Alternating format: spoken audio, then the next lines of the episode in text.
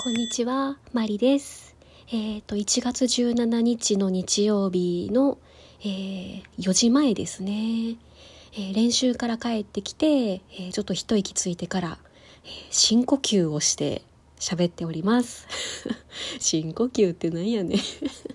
えっと、まずはですね、えっ、と、ふみこ組の方から美味しい棒を頂戴してまして、ありがとうございます。えっ、と、お二方からいただいてます。ありがとうございます。いや、聞いてもらってるんですね、皆さん。なんか、嬉しいような、恥ずかしいような。頑張ります。ありがとうございます。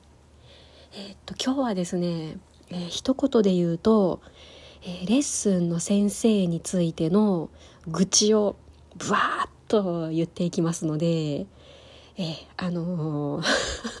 ちょっと激しい言葉が出てくるかもしれませんがお付き合いください。えーっとまずはですねあの先生に言われたことをどれぐらい皆さん守ってますかっていう話なんですけどね。あのこれ昨日のレッスンで言われたことでちょっと引っかかってるところがありましてまずこれから話していこうと思うんですけどえっと私がやってるのがあのザイツのコンチェルト2番っていうのをやってましてえっと全6ページで第1楽章が3ページ第2楽章が1ページ第3楽章が2ページっていうあのそういう構成の曲なんですね。で、まあ、あのもう1ヶ月ぐらいこの曲を今やってるんですけれどもあの当然その曲の中のこの箇所はこんな感じで弾いていきましょうとかここの出だしの音は大きくパッと出してくださいとか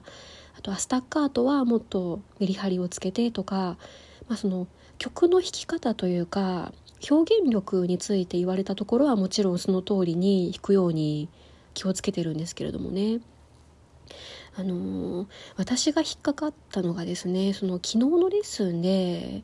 あの第一楽章しか弾かせてもらえてないんですよね。うんあのそのさっき言った通り第三楽章まである曲でその宿題の指定がなかったんですねここを弾いてきてくださいっていうのがなかったのでその私の中ではあの、まあ、第三楽章まで合わせて一つの曲なので、まあ、どこを言われても弾けるように第二楽章第三楽章もあの練習していてで、まあ、レッスンでは第一楽章しか弾かせてもらえなくてなんかこうもやっとした感じだったんですね。であの「続きはしないんですか?」っていうふうに聞いてみたら先生がものすごい渋った感じでまずは第一楽章をきちんと仕上げてほしいっていう感じでだからまだ第二楽章と第三楽章はそのなんか宿題でもできれば弾かないでほしいっていう感じで言われたんですね。うん。なんで？今回だけなんで？って言って私すごい混乱してまして。うん。あの今までのレッスンではその4曲同時並行で宿題に出るとかありましたしその次に弾く曲を予習していくとあすごいですねっていう感じで褒めてもらってたんですね。なのでその予習というか次に弾く曲を見るっていうのは普通だと思ってたんですけどね。うんでまあ、先生が言うには第三楽章にも難しい箇所が出てくるのでその第一楽章その今重音とかいっぱい出てくる難しい第一楽章を弾いてるんですけどその第一楽章を弾けたんだから大丈夫っていう自信がつくと思うから順番に進んでいってほしいとか言われるんですよ。うん。ちょっと待って、意味わかんない。いや、そもそも宿題の範囲を言われてなかったので、いや普通全部弾きません？あの、ここをやってきてくださいって言われたらそこをするんですけど、別に第三楽章まで合わせて一つの曲なので、いや普通全部練習するでしょで今まではその次の曲を見るっていうのはいいことだったのにまあ急にそんな感じで言われていやしかもその全然関係ない曲を弾いてくるんならわかるんですよでもその同じ曲の中の次の楽章で1ヶ月後にはレッスンで弾いてるぐらいの箇所なのになんでかなと思ってもう全然腑に落ちないんですよね。うんでまあ、結局のところ私はまあそのどこかの楽章だけずっと弾くっていうのも面白くないので、まあ、一つの曲として第二楽章も第三楽章も弾きたいっていうのが私の考えで先生は順番にクリアしてほしいから弾くなって言っていてでまあねそのどこまで守らないといけないのかなって言ってその全然納得感がないので 守りたくないなと正直思ってます。っていうのが一つ目であとあのー、まあ、昨日のレッスンでまあ、あの会員カードみたいなのをちょっと出す機会もあって、まあ、財布を先生の前で出すことがあったんですね。で例のそのキャラメルマキアート事件で財布が変わってましたので「あ財布変わったんですか?」っていう話になって「いやそうなんですよちょっと事情があって財布変えたんです」っていう話をしてたらまた「金持ち」って言われましてですね。うん。なんかもうちょっと面倒くさくなってきましたね。うん。であと、まあ、昨日のレッスンの中であの実はチューナーの電池が切れちゃったんですね。もともとチューナーの電池が少なくなってきててでその電池残量が少なくなってますよっていうエラーのマークが出てたんですけれどもまあ、あのうちがですねそのゴミの分別とかちょっとあのうるさい地域に住んでいるのとあと乾電池ってその液漏れしたら危険とかあのそういうふうに言われるので極力全部使い切ってから乾電池捨てようと思って電池交換せずにギリギリまで使おうと思ってそのままにしてたんですね。でそしたら昨日レッスン中にちょうど電池が切れてしまってであ電池切れちゃったっていう感じであのレッスン中に「すいません」って言って電池交換してたら「あ意外と貧乏症なんですね」って言うんですよ先生。え貧乏症？ん？うんいやなんか金持ちって言ったりね貧乏症って言ったりちょっと意味わかんないですよね。うん。まあ、そもそも電池を最後まで使い切ることの何が貧乏症なのかちょっと私には全く理解できなくてですね。なんかあこの先生なんか喧嘩売ってんのかなって ちょっと思ってしまいましたね。うん。でまあ昨日ちょっとそんなあのもやっとポイントはいろいろありながらも昨日の私の目的は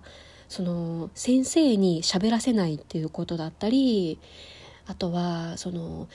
えー、月2回2時間ずつのレッスンを減らすかどうかっていうちょっとそっちに集中していたので、まあ、先生に反論する気も何もなかったんですけれども、まあ、あの今日朝練に行ってましてそのいつものカフェでですねあのいつものカフェの店員さんは私がレッスンの先生に不満を持ってることを知ってるのであの貧乏症って言われたんですよとかあの今日の朝そんな感じで愚痴を聞いてもらってたんですね。でまあ貧乏症って良くない言葉って知らないんですかねとかもうさらっと言っちゃうなんてなんやね何考えてんでしょうねとか 店員さんにフォローしてもらいながらコーヒー飲んでたんですけどなんとそこにですね先生が来たんですよ。えなんで？もうなんかその先生についてのあの愚痴を言ってたところに先生本人が来ちゃったんでもう一瞬にしてお店の中が変な空気になっちゃいました であの昨日とか一昨日の私のトークを聞いていた人は「えなんで先生がいるの?」って思ってくれてたら嬉しいんですけど、えあの私も思ったんですよ。なんで先生が今日いるのかなと思って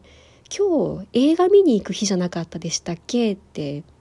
先生に聞いてみたんですよね。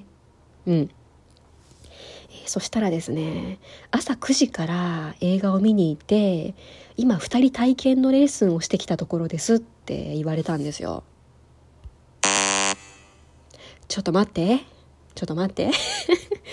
私、あの、映画を見に行くからっていうので、レッスンの日にちを変更させられてたはずなんですけどえいやなんで普通に受けてんの？私は？私は何？うん。いや意味わかんないですよね。変えさせるなら全員変えたらいいんじゃないの？いやちょっと意味わかんない。うん。でもあの先生がそこで、まあ、映画についての感想を喋り出すんですよ。まあ、あの煙突町のプペルっていう映画を先生見に行ってたんですけどね。でまあ「良かったですよ」とかあと「あのなんとか」っていう絵本を読んでいってから映画を見るとより面白いですよっていう感じで言っていて、まあ、そこまではまだいいじゃないですか。であのその映画あの私も誘われたんですけどその写真同好会の知らない人と気を使いながら、まあ、要は知らない人とワイワイ映画を見に行く気になれなくて断ったんですよね私。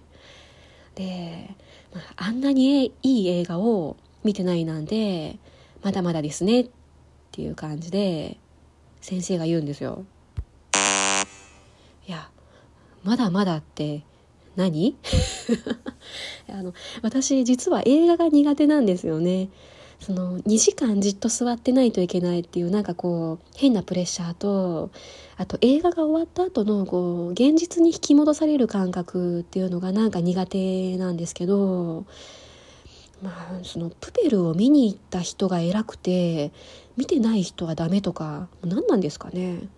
もうそんな言葉を口にすること自体がもうなんか意味わかんなくて。ね、何が好きで何に興味があって何をするかとか本当に人それぞれでいいと思うんですよね。でお互いに好きなものが一致したら共有すればいいし興味ない人に向かって「まだまだですね」とかよく言えたもんだなと思って先生との心の距離がだいぶ開き始めています。